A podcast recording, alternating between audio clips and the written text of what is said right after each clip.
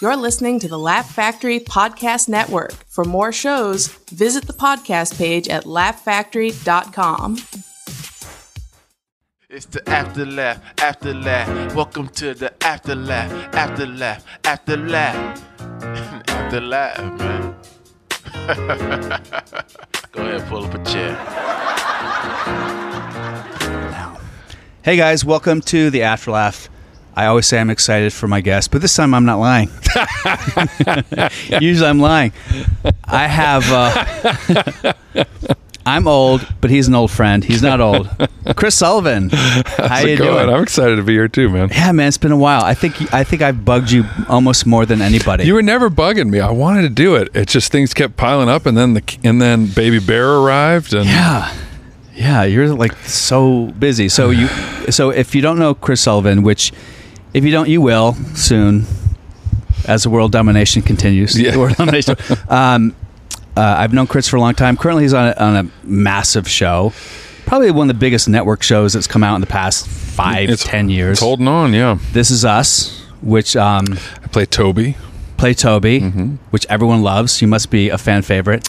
It works out. They give me all the all the funny shit to say. It's great, right? Yeah. You don't have to carry the show. Everyone, uh, once in a while, I get some dramatic stuff. Yeah, yeah, And then yeah. everybody else carries a show, and then I come in with a dick joke, a joke about uh, farts and poop, and Are you serious? Uh, kind of. I mean, I'm I'm joking, but it's uh, it's not uh, it's not too far. From It's the not truth. because they need something to counterbalance the heaviness of the show. I imagine Yeah. as well. Yeah. And you're just a naturally funny guy, so They've the yeah the writers the writers are are very talented. people. Dan Fogelman for writing such a for such a tearjerker is Yeah. is a funny dude. if you haven't, s- if you don't watch This Is Us, it's such a great show. And I have to say, uh, I haven't watched all the episodes. I, Mm-hmm. have probably watched like five or six. It's so great. But the pilot episode has got to be one of the best episodes of TV I've ever seen. In my life. Yeah, when we all when we all got that script, we all read it, and, and it was like, oh, this is Yeah. this is the best episode of television I've ever read. yeah. and and of course they it played when It they played, filmed and it they nailed it. and, Uh, Yeah. and we knew we might be onto something And I was one of those idiots where I was like, you can't smoke in a hospital. Not to ruin it if you haven't seen it.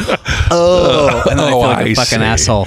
no that was all of our our exact same response because especially when you're reading it Yeah, yeah, yeah. especially when you're reading it um but yeah it, they've then the writers managed to keep being able to even five seasons in keep pulling little moves like that Yeah. back and forth through the timelines that so you uh, never keep- know what to expect. Oh, so Right. they're, they're messing with time in the same way. So you don't even know yeah, where we like are. That's like they great. still are kind of like once in a while, about once or twice a season, they'll throw one of those curveballs in there. Yeah. that's kind of mind blowing for the audience. Yeah. keep them guessing.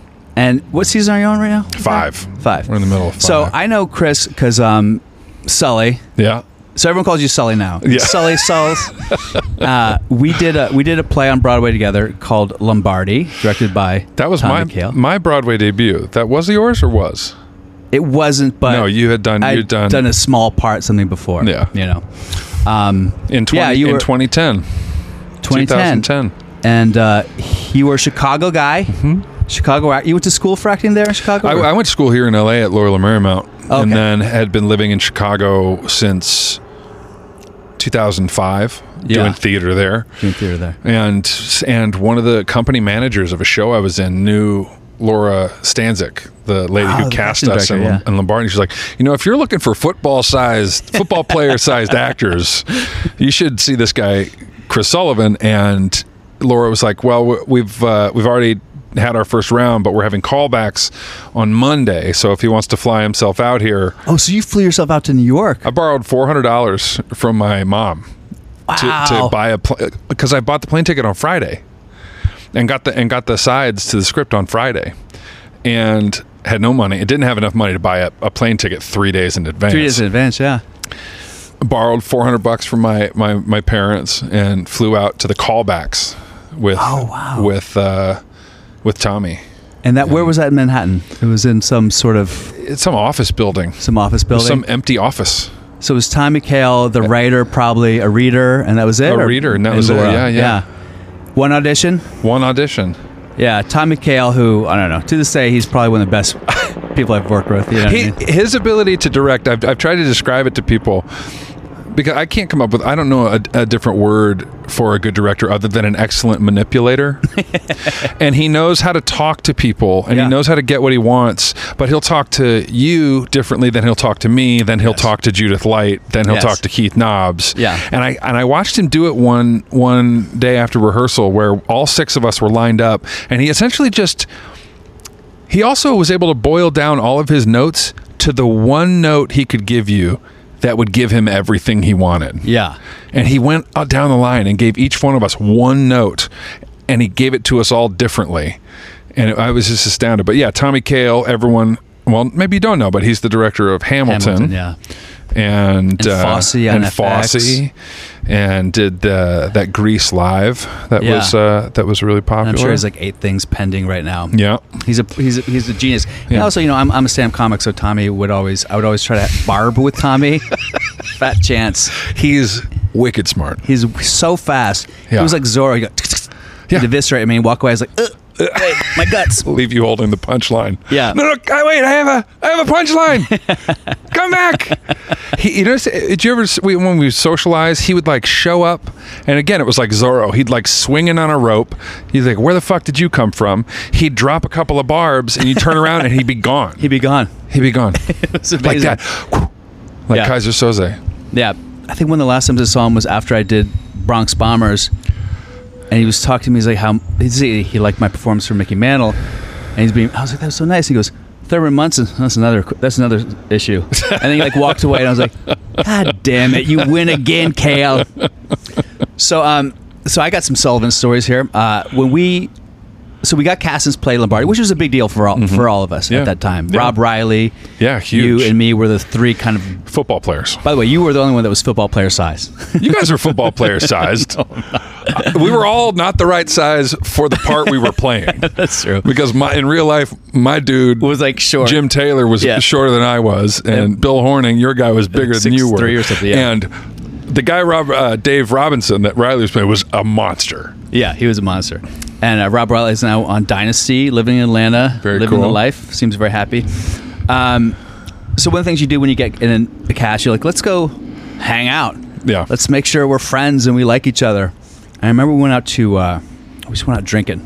Yeah. and uh, you're very good at drinking. So I used to be. You used to be. Are you I, sober? I quit. Yeah, you quit, quit, quit, quit. quit, quit, quit. Four years ago. Wow. Was Yeah. it just like, I'm going to quit? Yeah.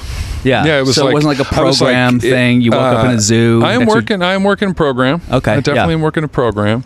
Um, but it was like I had uh, in in my you know 36 years, I had more than my share, and it was time to let other people, you know, in Pass the baton. on the on the, the the liquid courage. Pass the handle. yeah. That's amazing. So it wasn't. By the way, and this is L.A. You know how it is. Yeah. Like AA, there's nothing.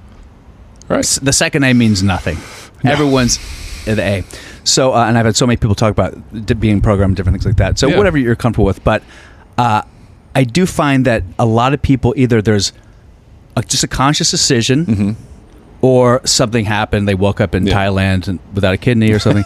so that wasn't it for you. You were just like you've always been that guy. You're just a pretty It like was, it was just it was this it was diminishing returns man it was just Yeah. like uh, my my health was going down my strength was going down my Yeah. physical everything was going down and i just wanted to refocus my life and there was kind of no better time than a change of location you know that's, that's when i moved from new york to here to LA. And, and you didn't replace it like I did with weed.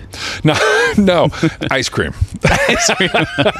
well, that's another thing. You've also, I mean, you must be 30 pounds slimmer than you were during Lombardi. yeah yeah probably You look great. So, um, the story I was going to say is we would go out drinking and you Yeah. were just always like, real good Garrus. Everyone loved you. And I remember I, we were talking about comedy and I mentioned Patton Oswald did this bit about uh, working with a magician and how the magician was like, he was like an old Tom Waits song, like, and the old magician. And I did like some shitty Tom Waits impersonation. And then you launched into like the most spot on Tom Waits I've ever fucking heard in my life. And I went, The smart money's on Harlem. the moon is in the street. And I was yeah, like, I mean, I was smoking and drinking enough to be Tom Waits. That was part of my part of my, uh, you know, drinking and smoking career was was the romanticized version of Tom Waits. There was a dive bar in Chicago Sure. I used to go, line up a shot of whiskey and a beer and have a cigarette and and uh, and and put Tom Waits on the jukebox and Yeah. romanticize, read some shitty paperback. Yeah. and I can also see why it makes you- you're like a big guy. Uh, people they don't know you, they might be scared by you, and then it just feeds into like I'm a gregarious, fun party guy. Yeah, my size my size has always gotten me into trouble in bars because I'm a tar- I could instantly become a target when I walk in. Oh, I so, think it'd be the opposite. uh, there's always somebody who needs who has to prove something and they're gonna you know it's like when you go to prison and you pick the biggest guy and you're like you stab him you're gonna be fine Oh, Yeah, yeah. and and also i was so loud and boisterous like you're talking about that eventually people would just be want me to shut the fuck up It's like, we need to go shut that guy up um, but then the the hopefully the the good-natured uh, uh, person underneath all of that would would get me out of trouble Yeah, yeah, yeah. never been in a fight Oh, really? Yeah. Yeah, I was about to say. I, I can't imagine why people would want to pick a fight with you. no never punched anyone never been punched happy for it Yeah, yeah, that's Yeah. good. Are you I've still almost been trained? choked out by you but have, you, have you still trained jujitsu at all? um, you know no You're a commodity to a network right now, so you got to be careful. In no, but different what, ways. what was what was what really happened was, so I guess the last time we saw each other, we went and we rolled, Where you old? Yeah, which would have been like a year and a half ago, two years ago, yeah. and then we did it a couple of times, and I sprained both of these two fingers uh, because I didn't know what I was doing, and. Uh, and it took like a year and a half. This finger still like clicks Interesting. and so I had like I was like I'll give it some time. I'll give it some time just to heal because I don't want to hurt it anymore. And then I just fell off. Yeah. I want to get back into it. It's some, there's something there's something highly um, emotional and spiritual about jujitsu. Yeah. that scares me. Sure. That in in the same way all contact sports used to scare me as a kid. Like I didn't find competition in it. I got mad. Yeah. Yeah. like it it unleashed the wrong kind of aggression Yeah. and it's the same with that when someone is in in my limited experience my brain knows that this person's not trying to kill me but my, body, body is like someone's trying. is like someone's trying to kill you bro Yeah. Yeah. someone is trying to choke you and kill you Yeah. and it's interesting to try and like uh manage that yeah. like doing self therapy and, And then coming back breathe to your through it. breath Yeah. Exactly. while someone is trying to kill you, quote unquote. And knowing that you can actually relax when they're trying to choke you, and there are just certain Right. weird things you can do to right, stop it. Right. And Yeah, I've it's- never gotten to that point, And it's, obviously. it's it's a lesson in constant humiliation for me in humility. yeah. So so I think that's great. But r- part of the reason I brought up the Tom Waits thing is you, you know so right away I was like, wow, this guy is fucking all sorts of talented. Oh, that's nice. Uh, and I've always been amazed by all, by all your talents uh, as an actor, as a singer. Uh, I remember the first time I went into karaoke Because if you're because drinking, I'm terrible. That was another thing. I, w- but if you're I was- drinking- I heard you song. I'm, I'm not gonna fucking sing. this guy, he's fucking. God damn his voice. And you were like, if people were doing poorly, you'd kind of like sort of give them a harmony in the background to help them. it's like, wow, this guy knows his shit. And then, th- th- more surprises, you were going to maybe be a professional tennis player, right? yeah. th- When I so when I went to LMU to study theater, I went on a on a scholarship for tennis. So Oh, wow. from age ten to age nineteen, I was training. You know, five six hou- hours a day, um, playing on on the junior California circuit. um, and uh, college was really like the crossroads like okay are you gonna This is gonna be your life. are, are you now. gonna double down and and play listen you want to be a professional athlete or do you want to be a professional actor Yeah. they both have the exact same percentage of, of viability but um Was there a moment in the tennis where you said, "Ah, fuck it, Yeah, yeah. No, the the coach, the coach at my university at the time was this. I don't I, uh, slacker, like like he, like a classic pot smoking slacker. Like could have must have been like five years older than we were, and like he gave me a real hard time my whole freshman year. I at the time didn't drink or smoke at all, anything. Um, and he was constantly on my on my case and by the end of that school year he had he had just wronged me in so many different ways that I was just demoralized. Like Yeah. I was like this is, just isn't fun. fun, and yeah. I had started getting injured, my shoulder started getting injured and so that summer I decided to drop the scholarship and commit full time to I also had a a nervous breakdown halfway through freshman year trying to do everything Trying to do everything, of course. just curled up in my bed crying.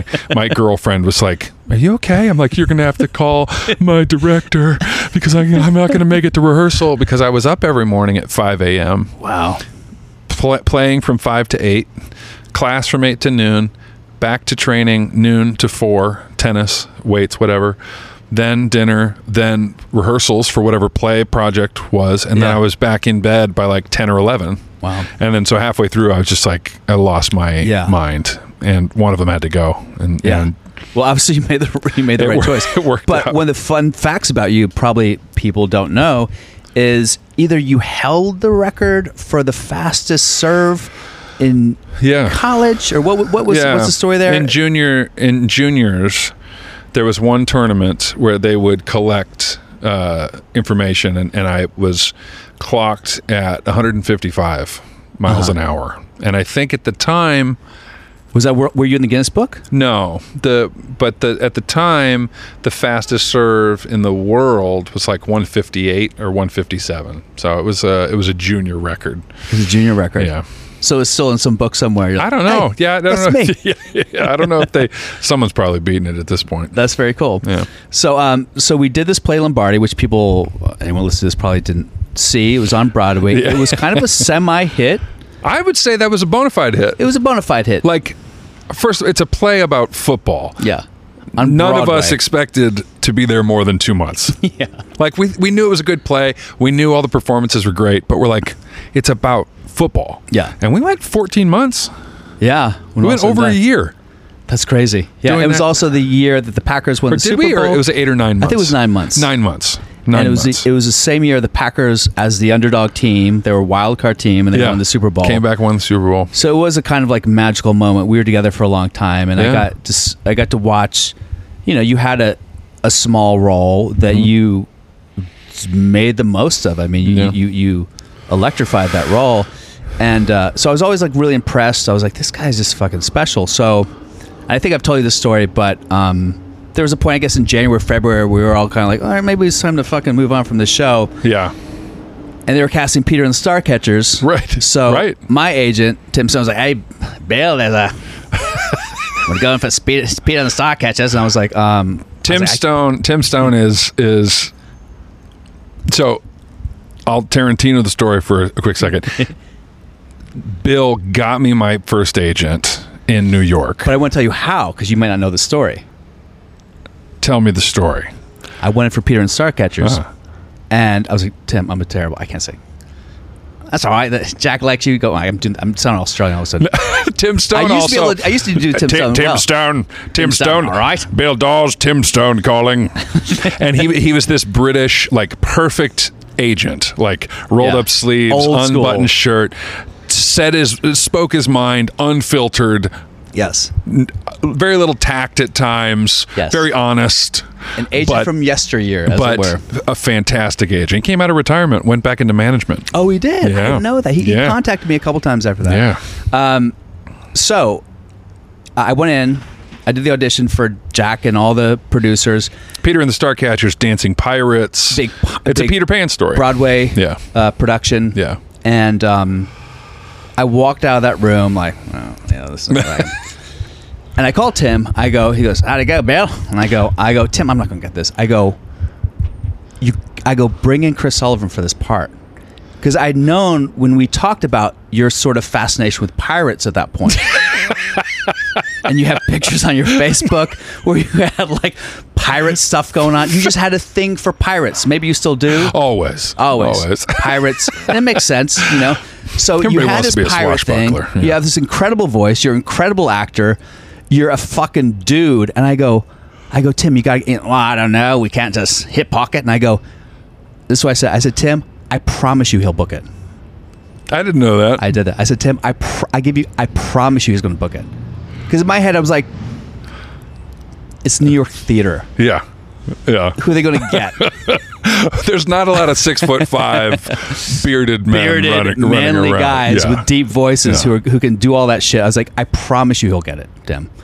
All right. and of course, you got offered the part. Yeah, he got. Yeah, I got offered the part and then couldn't do it because Lombardi kept going. Barry kept going, God Yeah. damn it. But it did come back because that guy did hire you again later, the director. I'm blanking on his name. Uh, uh, Alex Didn't he hire you again after that? No. auditioned for him again. Um, Oh, I damn I- it, damn it. What's his name? He's a great director. Yeah. Anyways, So, um, yeah. And then for you, it was just sort of like but that's how I got my. Then they were like, well. I guess I guess we're your agents. first thing we hip pocket you. I guess you we're your booked. agents. But I literally was like, and I'm not that guy. I'm not like Mr. Car. Like, hey, I got it. I was like, I promise you, dude. There's no way, and uh, there's no world in which you weren't going in there. Oh, man. look at that. So anyway, so you got that, and then Lombardi continued, and like all of a sudden, you know, the heat was on for you, and there was um, your next big thing after that was it was it was it the Mick? No, it was. Uh, so I kept auditioning around town while Lombardi. You know, the life of an actor is is constantly looking ahead, right? Like, when is this going to be over? Yeah. And what's the next thing? What's the next thing? What's the next thing? And so I kept auditioning around town, and I did a couple of workshops here and there, and then the first thing I told Tim Stone when I when I went in for a meeting after that first audition, he says, "So, is there any any goals you have? Any, anything you want to do?" and I said, "Well, I know that Chicago the musical has been running here for 20 Ah, years." And Mr. Cellophane has been my audition song for a decade. Oh, wow. So if they're looking, I'm ready Yeah. like I I know the song inside and out. I know the role inside and out. I'm ready. And sure enough, like when did we? When did Lombardi close? It was like May maybe May, and so in March, I went and auditioned for Chicago and got cast Oh wow. and they said you're going to go in first week of June. And so I I was like, okay, okay, that gives me some time. But we didn't know if, if Lombardi was going to close. and then. we didn't. And so I was like this close to to, to letting Lombardi know that I'm going to leave the show, and then we closed. yeah. And I had and I had three weeks off between the end of Lombardi Oh, wow. and Chicago the musical. That's perfect timing. It was- it so worked Chicago, you know, and p- people don't know Broadway. So Lombardi was a play in the basement of Circular Square. Yeah. It's sort of on the small end of how Broadway. Now Chicago is one of the sort of like legacy theaters. but is also like the workhorse of Yes. Broadway. Like it's it's a show that's been running 20 years now. Every dancer in New York has gone through that show at some point. Yeah. The thing that I kind of loved about it was it, it was like a it's like the blue collar job of Yeah. Broadway. Like the dancers come in, they punch their cards. That at, at the end of the show, everyone punches out that's and right, goes there's a home. punch card for these old. Yeah. Right. And it's like and everyone goes home because it's not it's not us going out every night because we're, it's our you know we're on Broadway we're in Lombardi we're partying we're Yeah. going to all the places we're having a good time we're just n- making new friends it's these these motherfuckers have been on Broadway for 15 years Yeah. they're tired Yeah. and it's a job and Yeah. They, got to preserve their voice. Yep. They got to stretch. and and so there was a very like I don't know like uh, uh, kind of workaday vibe to it that was a lot of fun Yeah, yeah, That's really cool. Yeah. And then, uh, so the b- back, next big thing for you was it was the Mick, right? uh, the Nick yeah The Nick. yeah I'm so stupid. No. The Mick was a, a, an NBC sitcom, I think, with Uh, it was chick from Always Sunny in Philadelphia. That's right. So the neck, and again, you you you you had you played an Irish cop.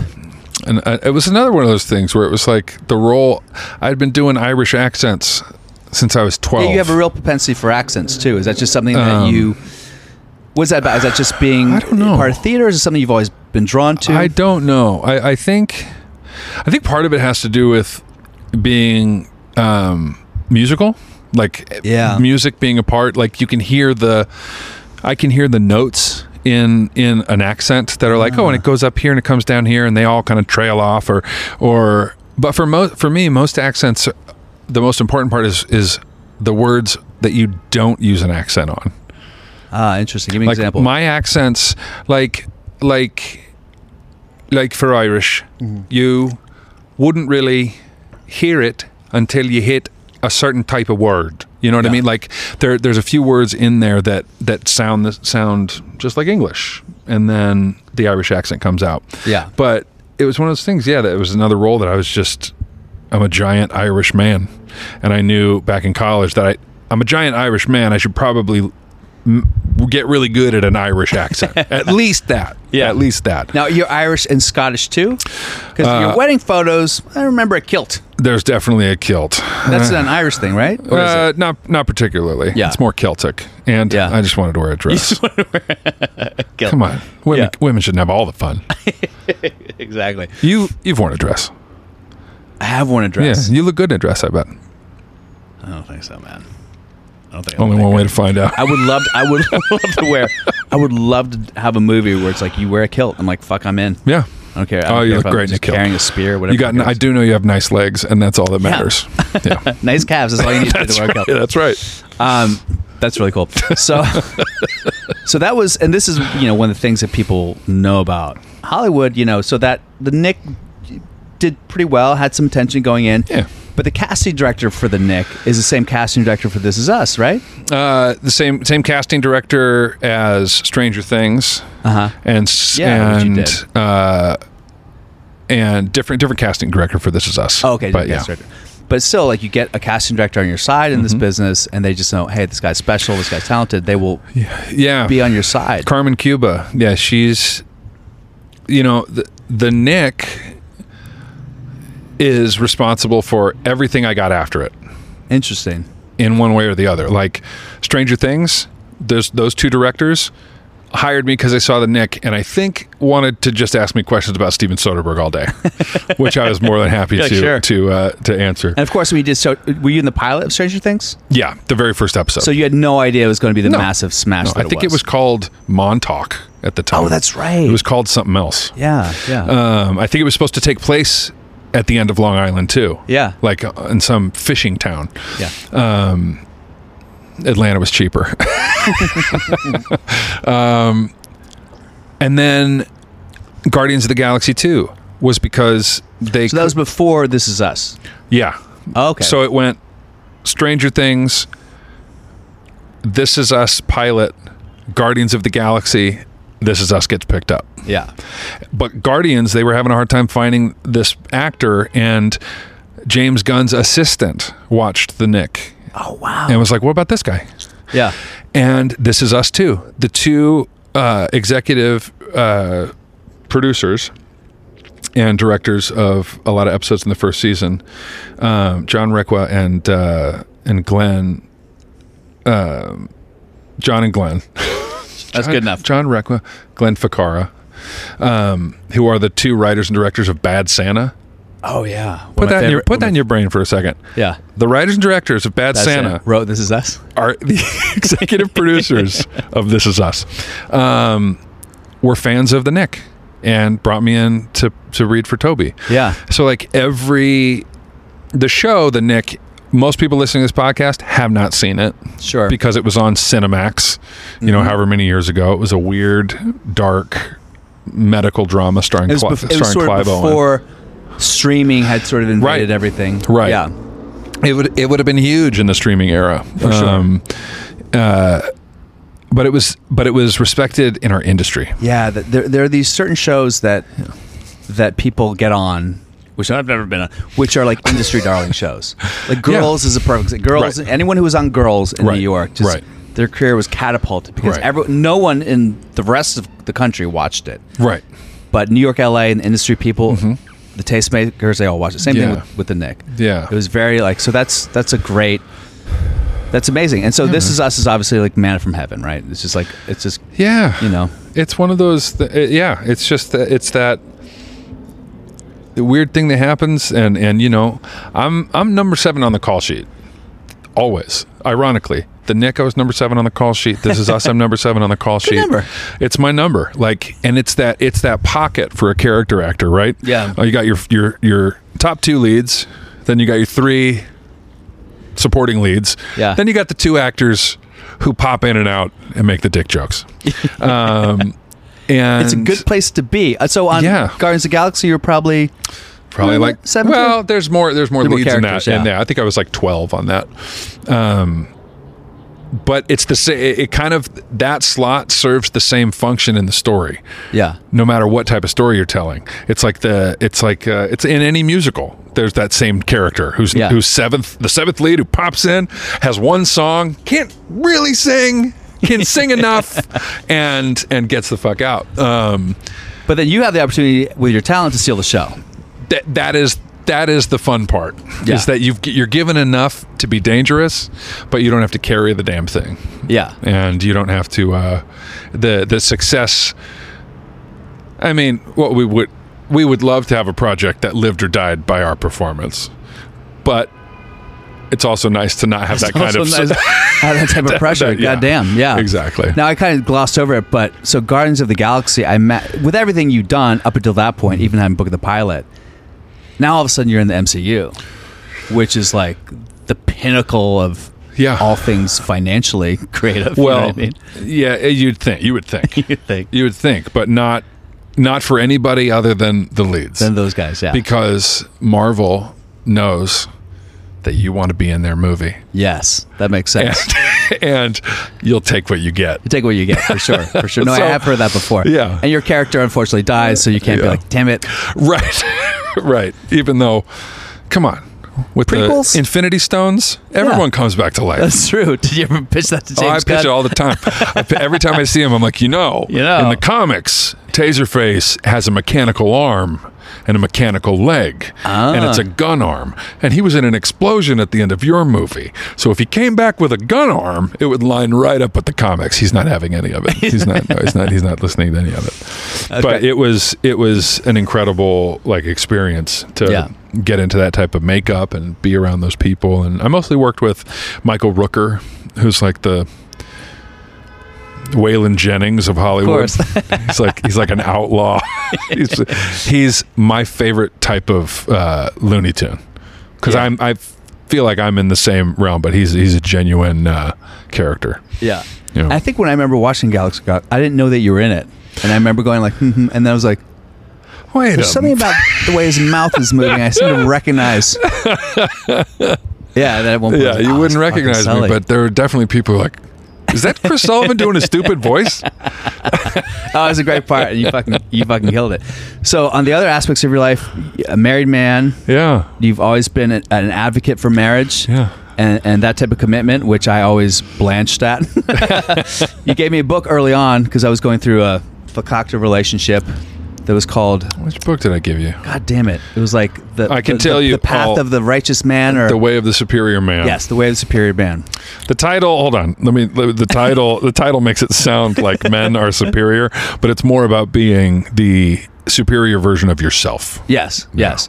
And I think at the time I was like, "What is he saying?" But you know, I ended up reading it, and it was, you know, I was like, I also thought I had it all figured out and absolutely did not and and have had to put a lot of effort and work into actually becoming the best version of myself. And that part getting sober was part of that, you know. "Yeah, for sure." Being the best husband, being a good father, being all of those things. So. Well, it's so admirable that there's so many people in our business more than any other business where you feel rewarded by being a man child.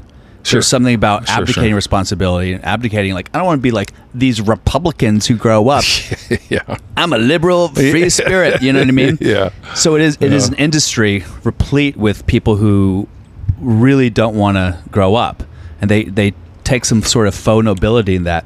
Well, I and you were a think guy there's- who's like, "Yeah, man, I'm married. I'm in my I'm like 30. I'm married. I'm going to like hold on to the fort and be a good man." And of cou- of course it's work, but you unlike 99% of the people, you put in the work. yeah.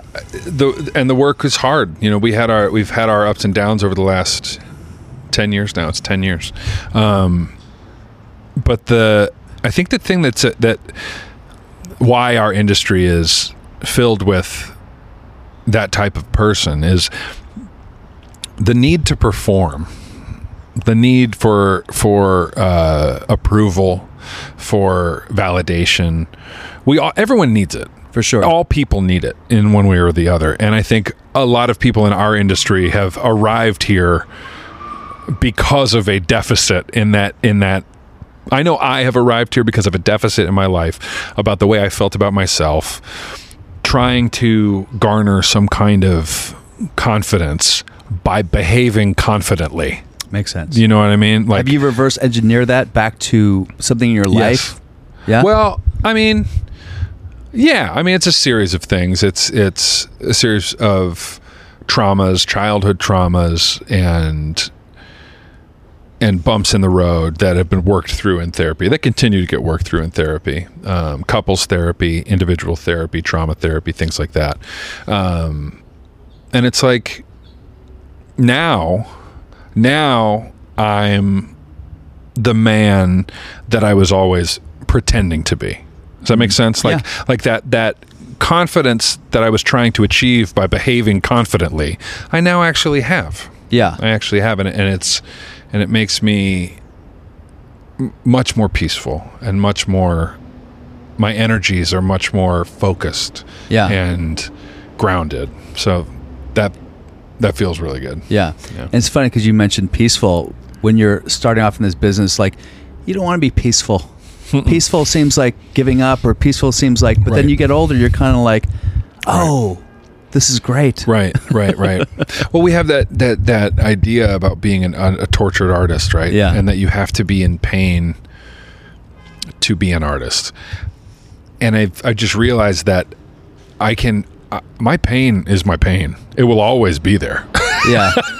the the level with which I address it allows me some kind of peace in my actual life. For sure. And I can still access all those other things. Exactly. All that cynicism, anger, rage, sarcasm, all those things that we need to be biting performers and still have this actual life that, that feels Yeah. grounded. I think one of the things that actors feel is if they become peaceful and they work out their issues, they Right. won't be able to act. Right, right, But it's the right, opposite right. is true because Right, the more right. you're always going to have that there, you always have access to it. Right.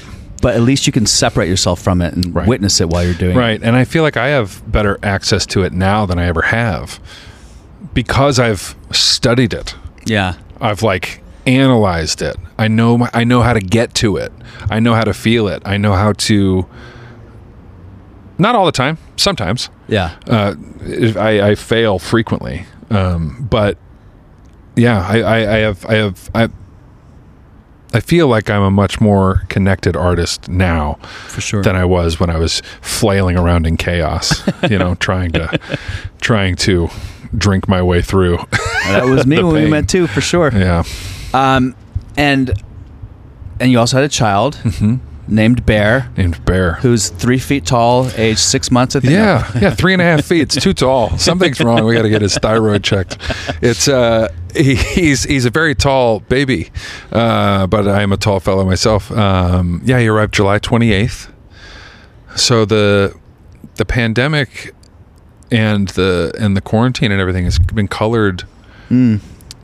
in a really hopeful way for Rachel and I because Yeah, we that's spent the whole crazy. time just being with each other and her being pregnant and getting bigger and bigger and bigger and then he arrives and the show was postponed a couple of months so we just had a couple of months to just sit at home with each other and just gaze at one Yeah. another and and it's been it's been incredible. Is there something that you learned about Rachel during the process of her being pregnant? Because that is such a, I mean, Yeah. until you're in it, you don't know, but like Yeah. such a, uh, such a crazy thing to witness happening. Yeah. And some people take it very well. Some people Yeah. don't. Some people, I mean, obviously the emotions you always hear, Yeah.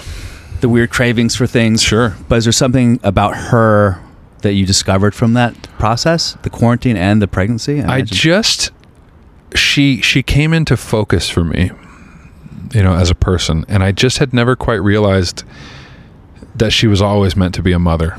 Interesting. Yeah.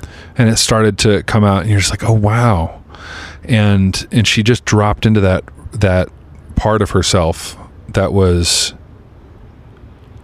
that was surprising not because it wasn't always there but because i wasn't paying attention Sure. you know what i mean and processing all of those those urges to for me to remain number one to still get all the attention and affection that i need to feel like a, a happy boy yeah. you know, to uh, to feel like I'm helping, like all of these ego-driven, kind of selfish, self-centered, character defect related issues that would come up and boil up and and it was all just fear and anxiety and um lack of lack of confidence um but we both had we both had things like that Yeah. and so it was really interesting to to as they came up talk about them like point them out and be like wow this is what's happening right now i'm really sorry uh i am afraid that you're gonna love this baby more than you love me Wow. and rachel can put her hand on my shoulder and say i am And it's okay. and it's and we can laugh about it and and uh, there's there's something you know you you talk about fears like that and they kind of evaporate Yeah. they just kind of evaporate out of existence when you share Interesting. when you share them and so yeah there's been a, it's been a huge step forward in our relationship did you get to be because of COVID? Did you you got to be in the delivery room? Yeah. and the whole thing. Yeah. and you witnessed the baby. i got to deliver the baby You deliver the baby. Yeah. Do you need a, like a thing for that? Uh, Do you- quick do you- registration. Yeah. Pass a Um, test? No, the, our, our doctor, I was standing at Rachel's side and our doctor was like, here, you know, you know, in the hot seat, uh, between Rachel's legs. And she goes, Chris, come, come sit here. And she stood up off her stool and sat me down. Did- you had no idea that was going to happen. No. And she goes, put one hand here and put the other hand right here. And she was standing right next to me. And, you know, Bear started to crown, and you could see just a little bit of his head.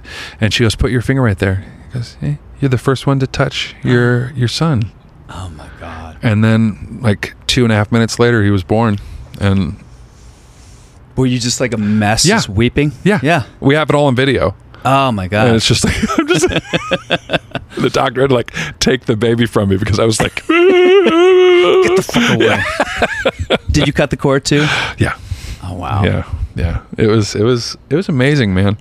It's um to witness that everyone says it. You know, you- everyone says it and you you're like I know, I hear you. Everyone said it. I I know. Yeah, I get it, know, but I get no, you it. don't know, motherfucker, Yeah. until you're in the room. Yeah, and it's and it's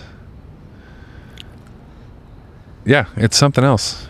Yeah. And when you put up Instagram post, you said that having a, a kid was a puzzle piece that was always missing. Yeah, that I didn't know That you I know is didn't missing. It kind of you know those scenes in movies where some kind of machine blows into a thousand parts and the camera in slow motion like rotates around it and then Yeah. it all slams back together. Yeah.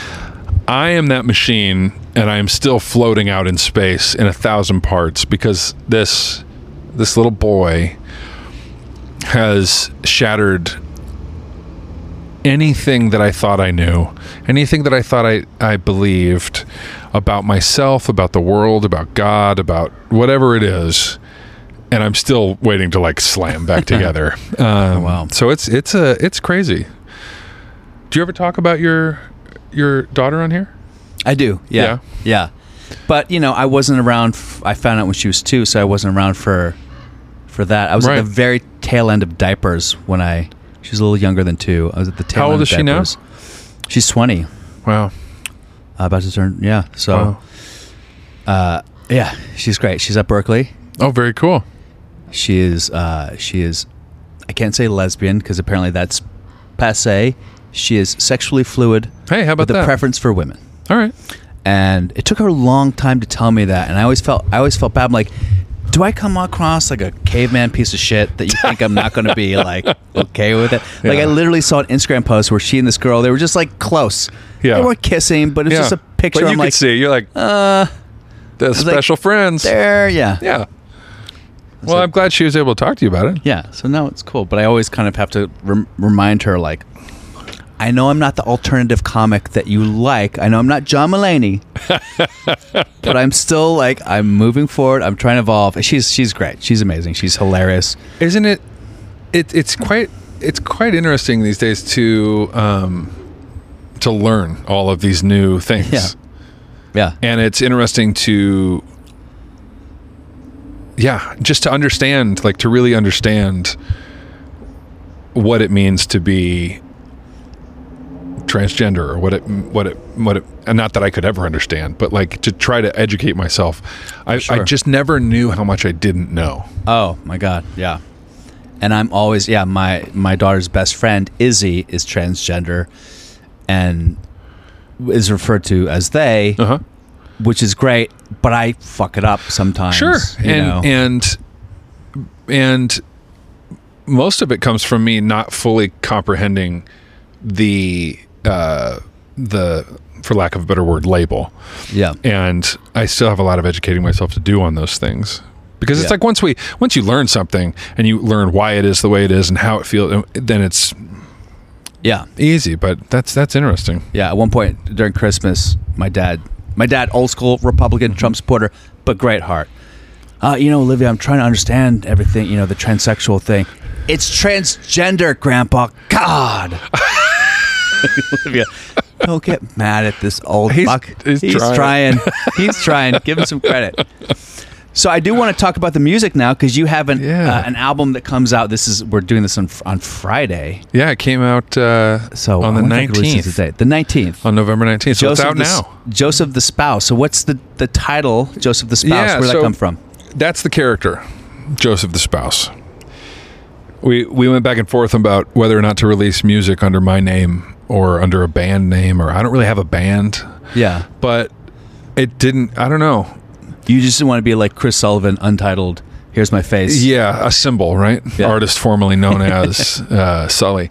Um, and we were going back and forth, and I guess a couple of years ago, two Easter's ago, I wound up at a Catholic Easter Mass, and I'm not Catholic, but uh my sister-in-law is, and they started rattling off saints. All the ones you knew, you know, Saint Ignatius of Loyola, whatever the uh, you know Saint Francis of Assisi, all of these saints, and all of a sudden they started getting into saints that you didn't think were uh, George the dentist, whatever, like the whatever the the more uh, uh, esoteric saints are that nobody's ever heard of. Yeah.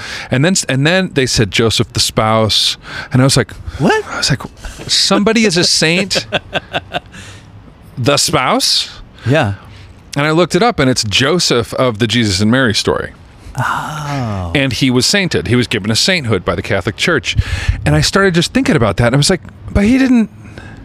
He didn't do anything. Yeah. He didn't even get her pregnant. No. And, and saints have to have to have to do miracles. They have to do all these things. Martyrdom. Yeah, and and I was like Joseph the spouse, um, known for for being a witness to this miracle, and I guess I kind of feel that's how I feel definitely about music, and I guess it also with like theater, any film or television, it's a it's a miracle that it happens, but some there's something about music, and there's something about like there's this guitar sitting here, and right now it just does nothing Yeah. but if I put my fingers in a certain way and hit it, it does something. And it's like something out of nothing. And you write a song and you get a bunch of musicians together and you think you know what this song is, and then a bunch of musicians play it and it becomes something else. And you're like, this thing's changing right before my eyes, and I'm a part of it. Yeah. And it feels like miracle work. It feels like you're like I'm witnessing a miracle. And so the name just kind of stuck. I, Yeah. I ran it by my producer partner. He's like, "Yeah, it's kind of cool. Kind of has a nice ring to it." And so I'm performing under Joseph the Spouse, and the record's called Six Feet From Under. Uh huh. And uh, it's just a, it's a group of songs written over the last two years about the fact that all of this time here is finite, and what are we going to do with it? Yeah. How are we going to spend it? Yeah. Well, we're. Uh, I think we can we play a song or two. Yeah, yeah. Um, before we do, I do want to ask, like, with everything that you do, obviously theater, music, TV, film, um, if someone had a gun to your head, some evil son of a bitch, Yeah. and said you got to choose, yeah. and I know that's maybe kind of like a pat question, but do you do you think like if I just had to kind of go down one lane, and luckily we're not in a world where we have to Yeah. do that, but what would it be like? Theater. would- it would be theater. Yeah. Yeah. Yeah. I'd move back to Chicago Start a theater Mm. and company. do, not just do theater. That's what I was doing before, you know, before moving to New York. yeah. And I owned a condo and I was doing four shows a year and in in, you know, 800 to 2000 seat theaters. Um, there's something about that town. You know, if there's any young actors listening, go to Chicago. Learn your craft. Do some theater in a town that has plenty of it and is an affordable town to live in. Yeah. You know, I was living by myself in a studio apartment for 650 bucks a month. Um, and the way that, that theater theater in Chicago also it's, it's it's an ensemble town. Like there are no stars. Yeah. Like once in a while, a famous person will come to town and do a show at Steppenwolf or something like that. But it's it's a an ensemble group of actors that are also very blue collar and very hardworking. And because all the theaters there operate on the same seasonal schedule, I know, like my buddy Eric Hellman, he's got his shows booked two years in advance because all the shows stay in their slots. Yeah. And you can go one to the next, to the next, to the next, to the next. And there are just, there's a huge group of actors there who are making a living, who, who own homes, who, whose kids go to private school, who like, and they do theater. Yeah. And then, and then you, you supplement with commercial voiceover, all those things. Mm-hmm. Um, but yeah, theater in Chi- it doesn't get much better than theater in Chicago. It's a, it's a great place. Wow, I've never done it, but I would love to. I mean, they're, they're a great town for comedy, that's Oh, for sure. you would you would slide right into the theater community in Chicago. I don't know if I'm going to stick around in LA much longer. So, so Well, let's see. I mean that, but that's you know choosing theater right now. I mean, when are we going to get back into a theater? Jesus, I know. Yeah. W- When are we going to get a group of people to sit you know shoulder to shoulder Oh, particularly and- Broadway. and, imagine watch that. a watch a, a play by an old dead white guy? I know. It's pretty intense, man. I think about I think about that a lot. That might be my last time having done theater. We'll see. yeah, it's Um, nuts. but I'm real excited. To, uh, you're going to play acoustically. We're going to we're going to take a little pause.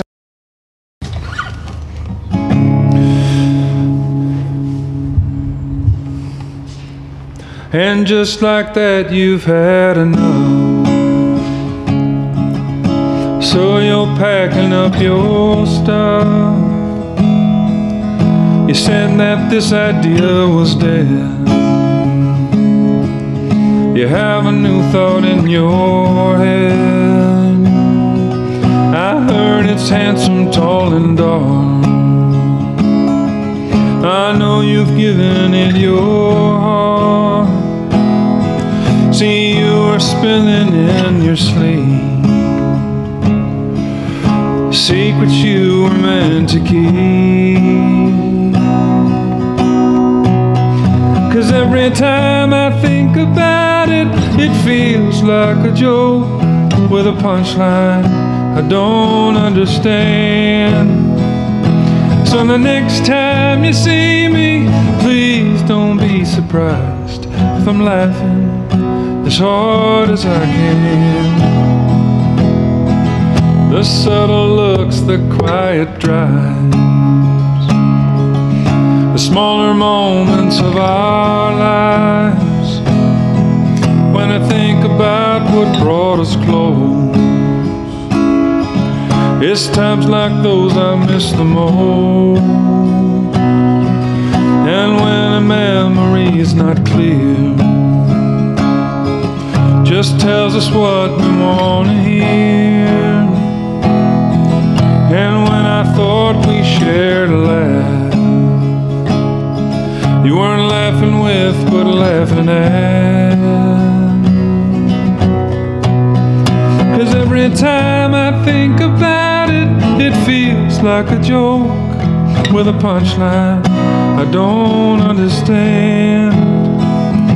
So the next time you see me, please don't be surprised. I'm laughing as hard as I can.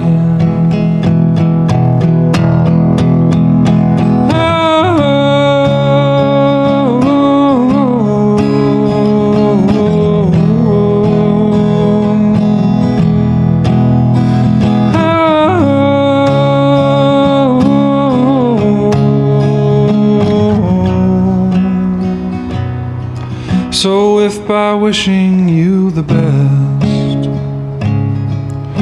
means that I end up with less